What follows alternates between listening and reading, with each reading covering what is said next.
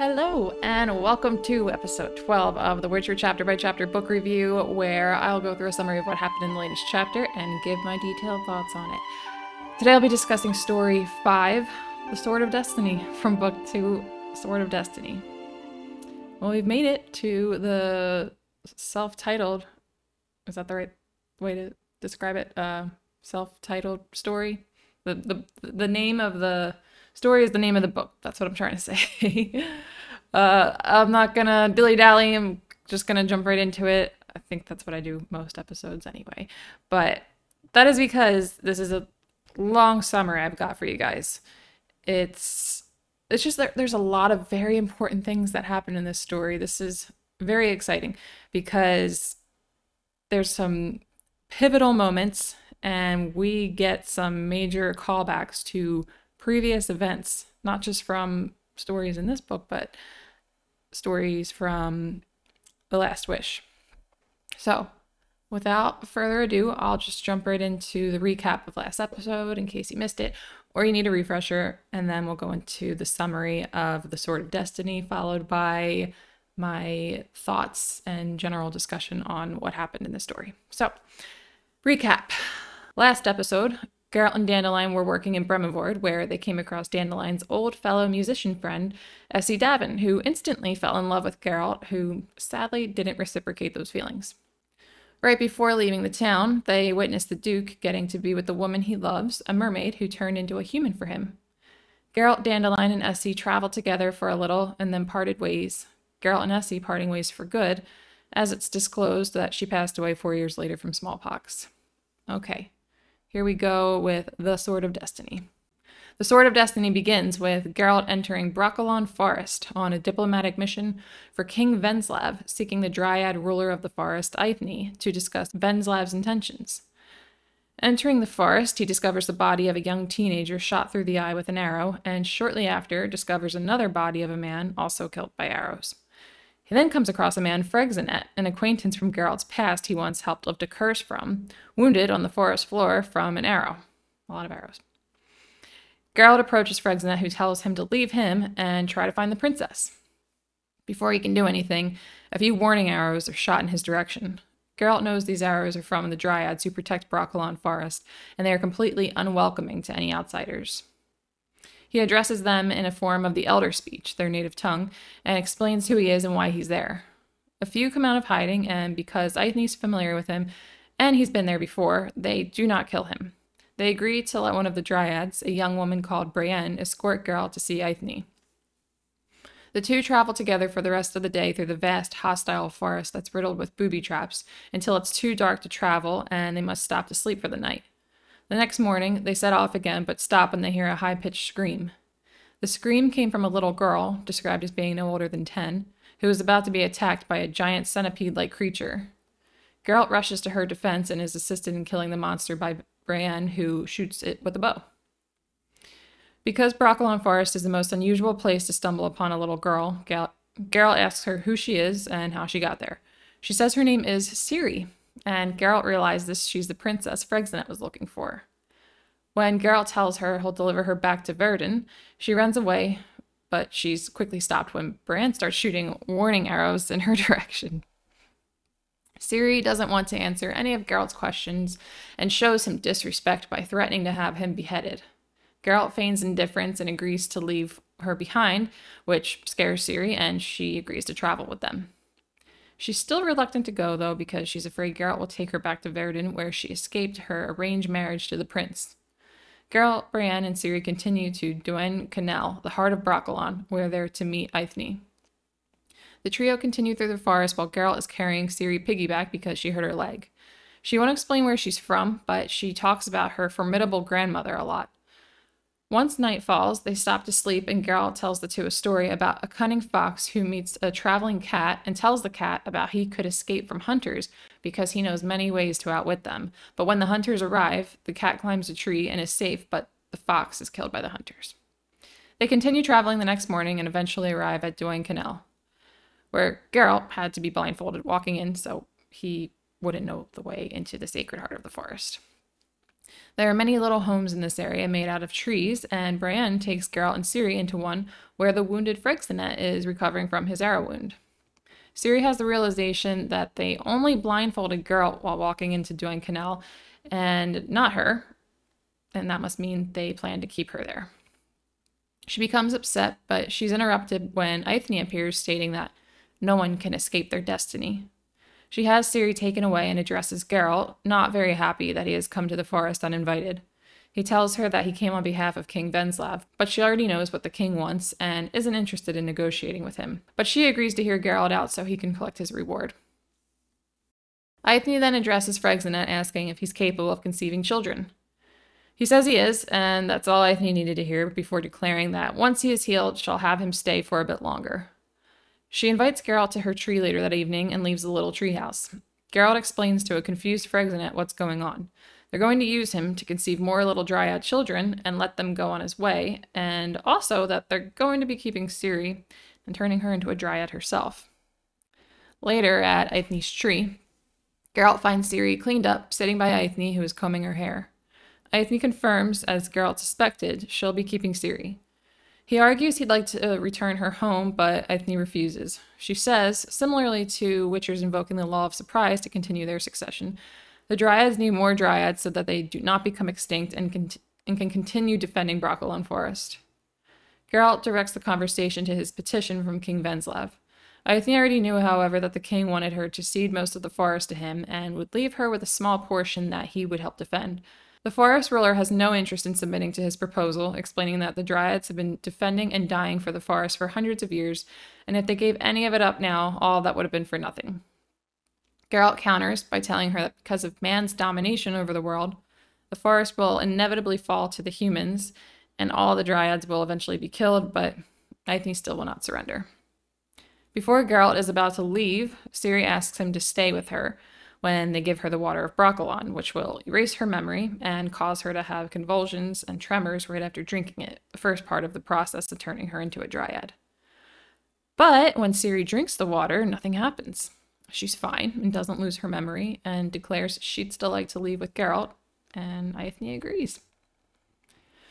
Geralt believes they didn't really give her the water of Brokilon and that they're just letting her go.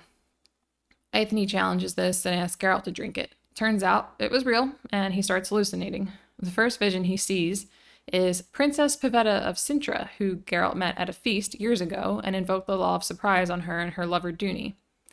The next thing he sees is her mother, Queen Calanthe, when he's telling her he'll return in six years for the child surprise. After that, he sees Yennefer, who's telling him too little and something more is needed. Finally, he sees Calanthe again, bleeding in damaged armor, telling him the Sword of Destiny has two blades, and that he's followed by death, but it cannot reach him, so it settles for those around him. Next thing he knows, he's waking up outside of the forest, and Ciri is there saying she only just woke up beside him. Geralt admits to her his realization that he just came upon, something that she already knew, she is the daughter of Pavetta and Duny and the granddaughter of Queen Calanthe of Cintra. So she's Geralt's child surprise. He tells her he'll take her back to Cintra, and the two set off on a path that Ciri is somehow sure is the right one. When they come across a fork in the road, Geralt now knows where he is and says they'll go a certain way, but Ciri doesn't think that way is safe. They go anyway to find that Ciri was right. They soon happen upon a felled tree, murdered merchants, and their horses, and then they're surrounded by armed Verden men who claim they were looking into this ambush done by the Dryads. Geralt lies to the men and says they're returning home to Brugge and that Ciri is his daughter. But when Ciri tells the men they were mistaken because Dryads love trees and would never chop one down, a fight ensues. Geralt demands Ciri to run, but like the cat from his tale, she climbs up a tree. The Witcher fights the men and is assisted by the Dryads in the nearby forest who shoot some down. A few are about to get away when the Skelligen druid Mousesack appears on horseback and uses magic to create an impenetrable wall of tree trunks blocking their escape, and they also get shot with arrows. Ciri comes down from the tree for her reunion with Mousesack. The three of them set off in the direction of Cintra. While camping during the night and while Ciri is sleeping, the druid and Witcher discuss Ciri and how Calanthe no longer wishes for her to marry Verden's prince and how Geralt does not wish to take her with him. He says it's because he's not going to train a girl to become a witcher, but Mousesack insists he at the least be her guardian. But Geralt, knowing that death follows him and not wanting to put her in danger, refuses.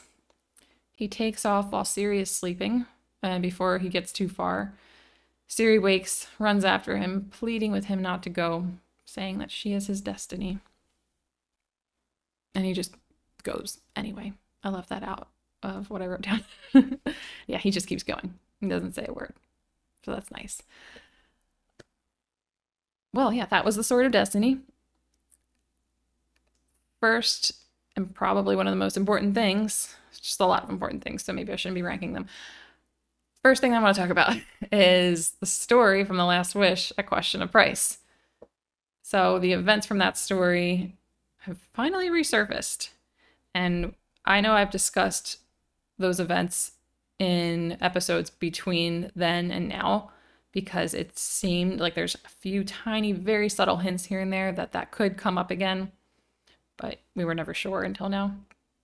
Um, but to give you just a little recap on what went down, Geralt saved Duny's life at the feast held by Queen Calanthe of Cintra. She tried to have him killed because Duny invoked the law of surprise on Calanthe's husband right before Pavetta was born, and then um, and then he claimed Pavetta, but Calanthe didn't want to give her daughter up to him, so she tried to have him killed, which was prevented by Geralt, who then invoked the law of surprise on Duny right before it was announced that Pavetta was pregnant. So their child is Geralt's child surprise.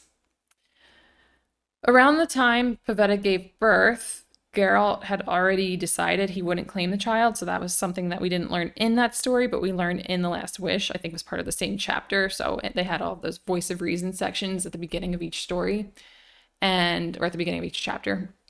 And I think it was the beginning of the A Question of Price chapter where Geralt is talking to the priestess Iola, and he says something about how he'll never go back to Cintra. So he never had any intention of actually claiming the child, but he ends up meeting her by chance in the story. Uh, really quick, I left this out of the summary um, in case you did not know. Pavetta and Duny are now dead. They died when Ciri was a baby. Uh, they drowned at sea. So that's pretty crappy. Big part of what goes on in A Question of Price is this discussion of destiny. So Calanthe tried to stop Duny from taking Pavetta, and Pavetta's powers exploded and almost killed everyone. I think it actually did kill a few people, and it definitely injured, I think, just about everybody. She interfered with destiny, Calanthe, and there were negative consequences until she agreed to honor the law of surprise. So that was something that happened in that story was where she tried to stop destiny from working out the way it's supposed to. That's a weird way to describe that, I understand. and then something bad happened. So there is destiny at work in this story, bringing Geralt and Ciri together. It's exemplified throughout the story how dangerous Brokilon is. And I'm still on the point about destiny. Okay, so I'm going to give some examples about how dangerous Brokilon is so that and you'll see where I'm going with this in a second. So Geralt sees a shot 15ish year old boy who wasn't even in the forest. So they're they'll kill people who even get close to the forest. You don't have to enter. They don't want anyone in there. And they've got assassins or snipers, whatever you want to call it, posted up all throughout the forest too. So if they miss you before you even get in, they're probably going to get you once you get in. Even if they don't, there's many booby traps. There's also giant centipede monsters those are the only monsters we know about, but I'm sure there's more.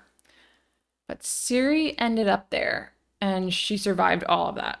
She was about to get killed by a centipede monster, but she didn't. She like she made it pretty far on her own for a while without facing any of those threats until the centipede monster.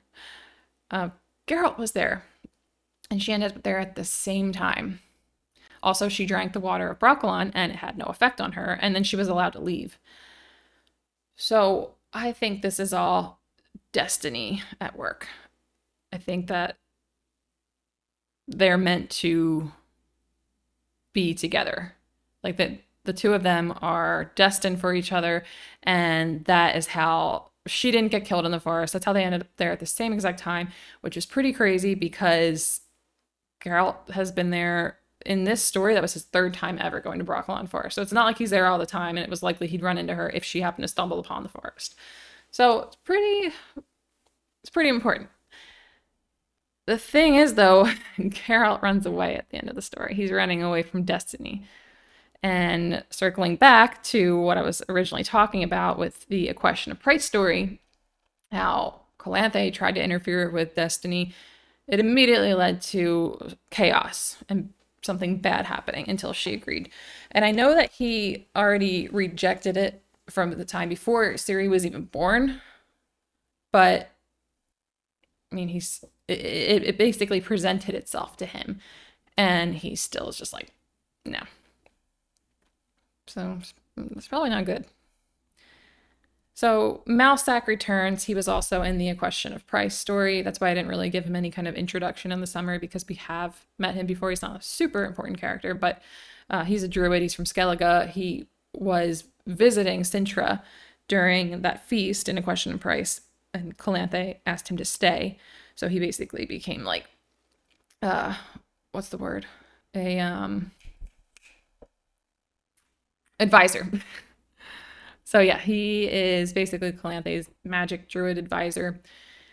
He says to Geralt that it cannot be a coincidence that this is the third time their paths have crossed, meaning Geralt and Ciri. So the first one, just to give you some context and background, uh, was when Pavetta was pregnant. I'm not sure when the other time was. So something, maybe that's something that we'll learn about later, perhaps. But this this is supposed to be the third time that he's referring to. That's that's weird. Anybody can invoke the law of surprise, but normally when witchers do it, it's to make new witchers.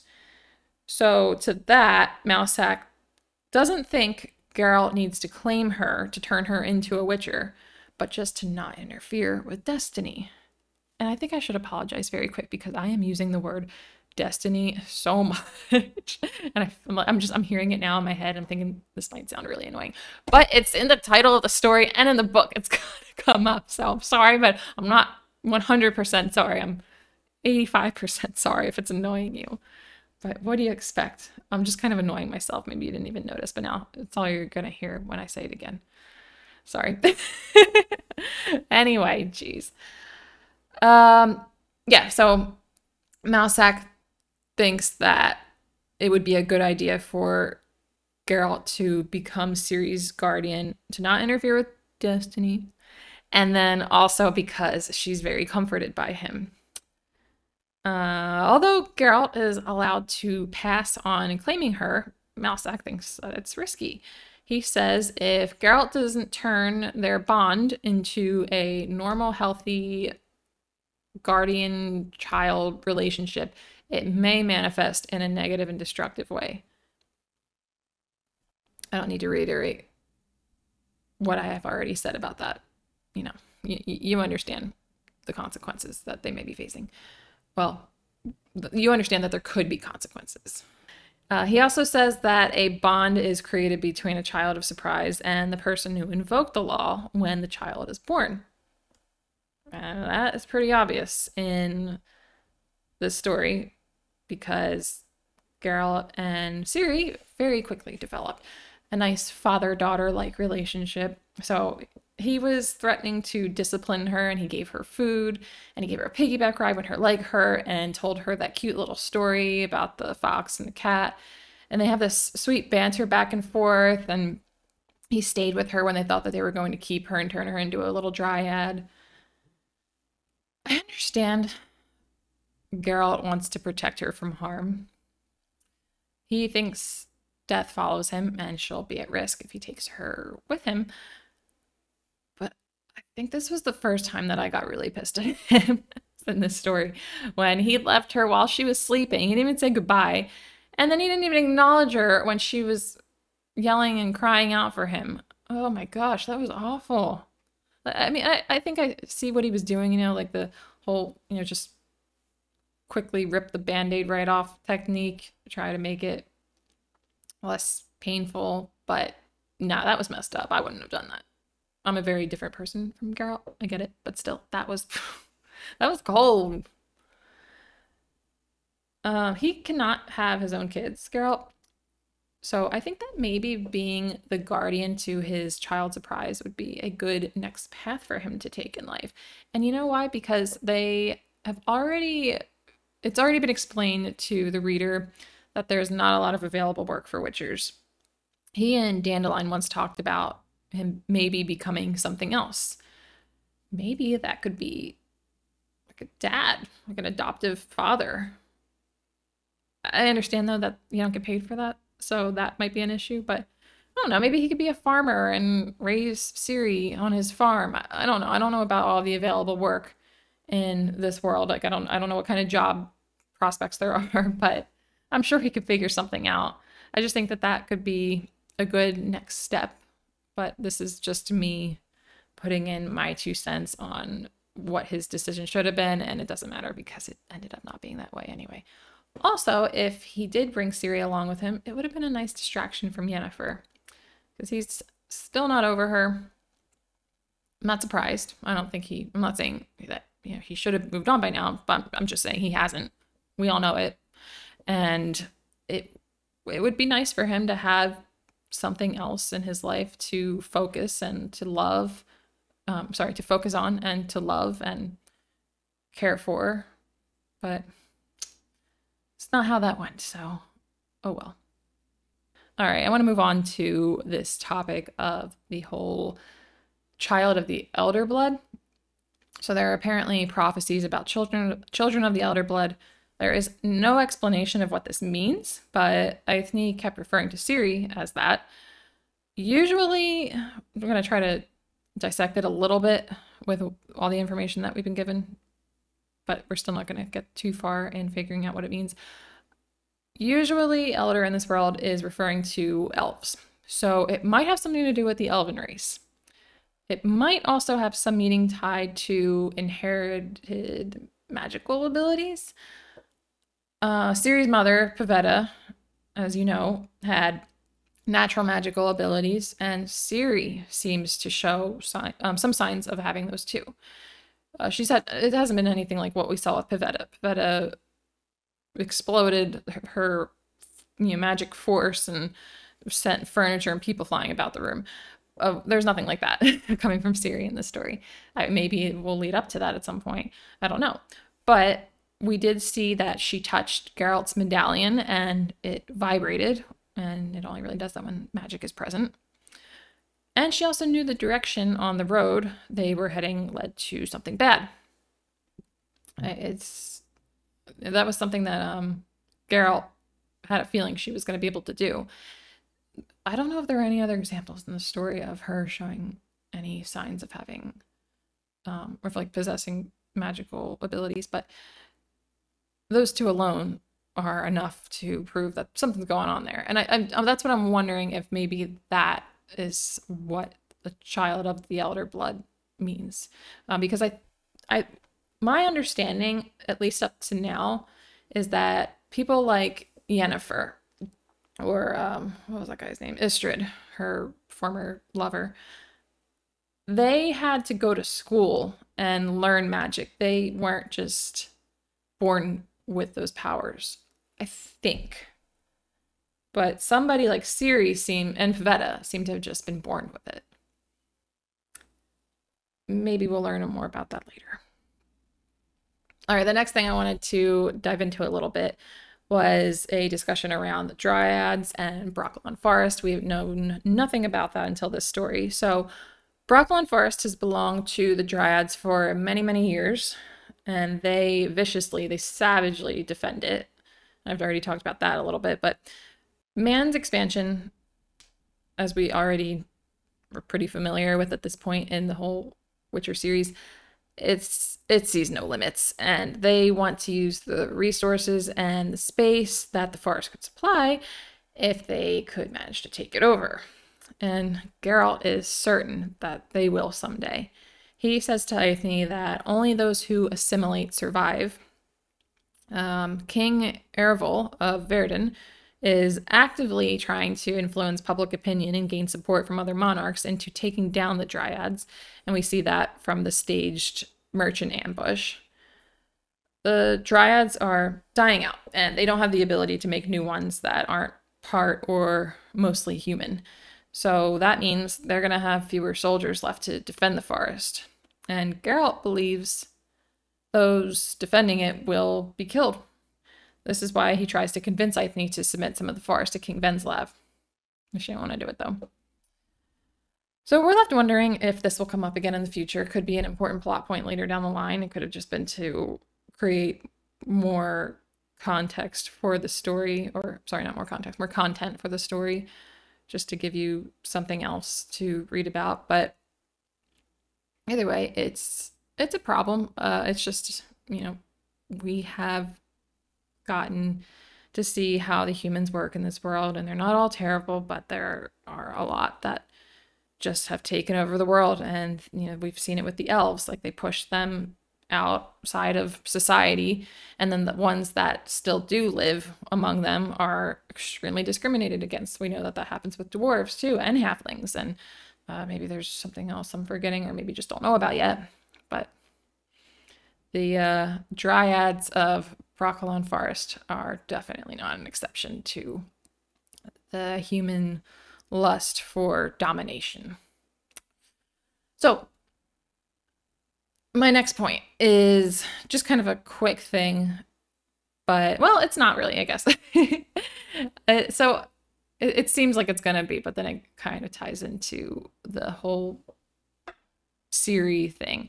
So Freixenet, the guy that Geralt lifted the curse from years back, he's in the forest. He's wounded. He was uh, trying to get Ciri, and he's going to be kept there to be used to create more dryad babies.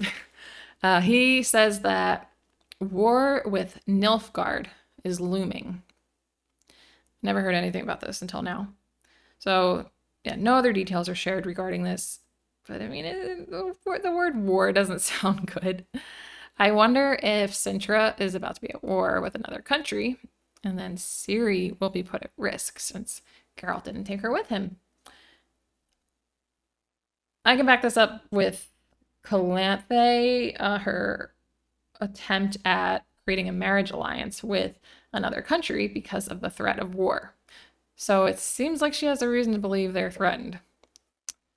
Uh, I don't remember.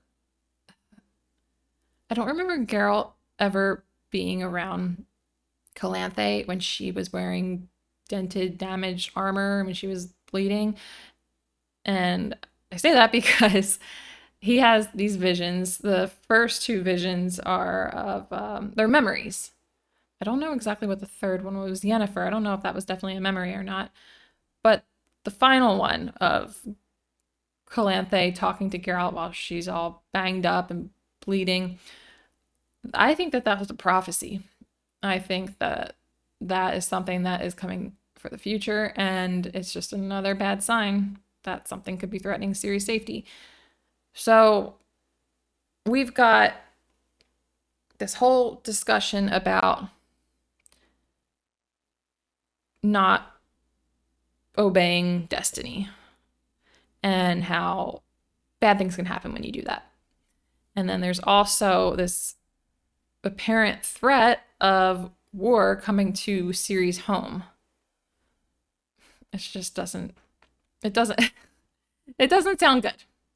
I'll leave it at that. Okay. So um, wrapping this up, will Ciri and Geralt meet again? Was this just a one-time thing to follow up on that one story and then that you know that's just that and we're going to move on with new things. Um, she could be in danger, you know, with the whole war threat. And um, yeah, I just, my, my, my thing is that hopefully destiny brings them back together before anything bad can happen. But we'll see. Time will tell. Will Brokilon Forest fall to the humans and the dryads all become extinct? I hope not. That also just it doesn't look good. And Geralt is very smart. He knows the world really well. He travels all around So if he is convinced that this bad stuff is going to happen with Brokilon Forest, then it's, it, it, there's a good chance that that will happen. And when I say the dryads become ex- extinct, I think that there are more dryads in this world because they're referred to in the story a couple times as eerie wives. And in the last story, A Little Sacrifice, there is a reference to eerie wives, and they're not talking about Brokilon Forest. So I think that they're not exclusive to this. But when I say become extinct, I'm talking about the Brokilon Forest dryads. So the BF dryads. Okay. Anyway, thank you for listening. I I'm really excited about how far we are into the story now. As you know, I love talking about this stuff, hence the podcast. But I, I don't want to wish away all of these stories and chapters because I, I'm enjoying it. But I'm also just really excited that the story's moving along and that we are now on a story that references back to another story, that it's not just all like I always have a hard time describing this. If you have listened consistently, you you know how whenever I'm trying to describe the short stories, I always just hurt myself. But but you know what? I'm not even gonna bother. You know what I mean? I am beating a dead horse, so I'm just gonna I'm gonna quit while I'm ahead. All right. Yes. Thank you again. And if you didn't know about all of the places where you can listen to this, it's available on YouTube, Spotify, and Apple Podcast, all under the same name, Sam Fiction and Fantasy Fun. YouTube, you can watch and you can listen to me talk about it, whereas on Spotify and Apple Podcasts, you can only listen, but you do you, it doesn't matter. I just appreciate you listening at all. So, yes, thank you again and goodbye.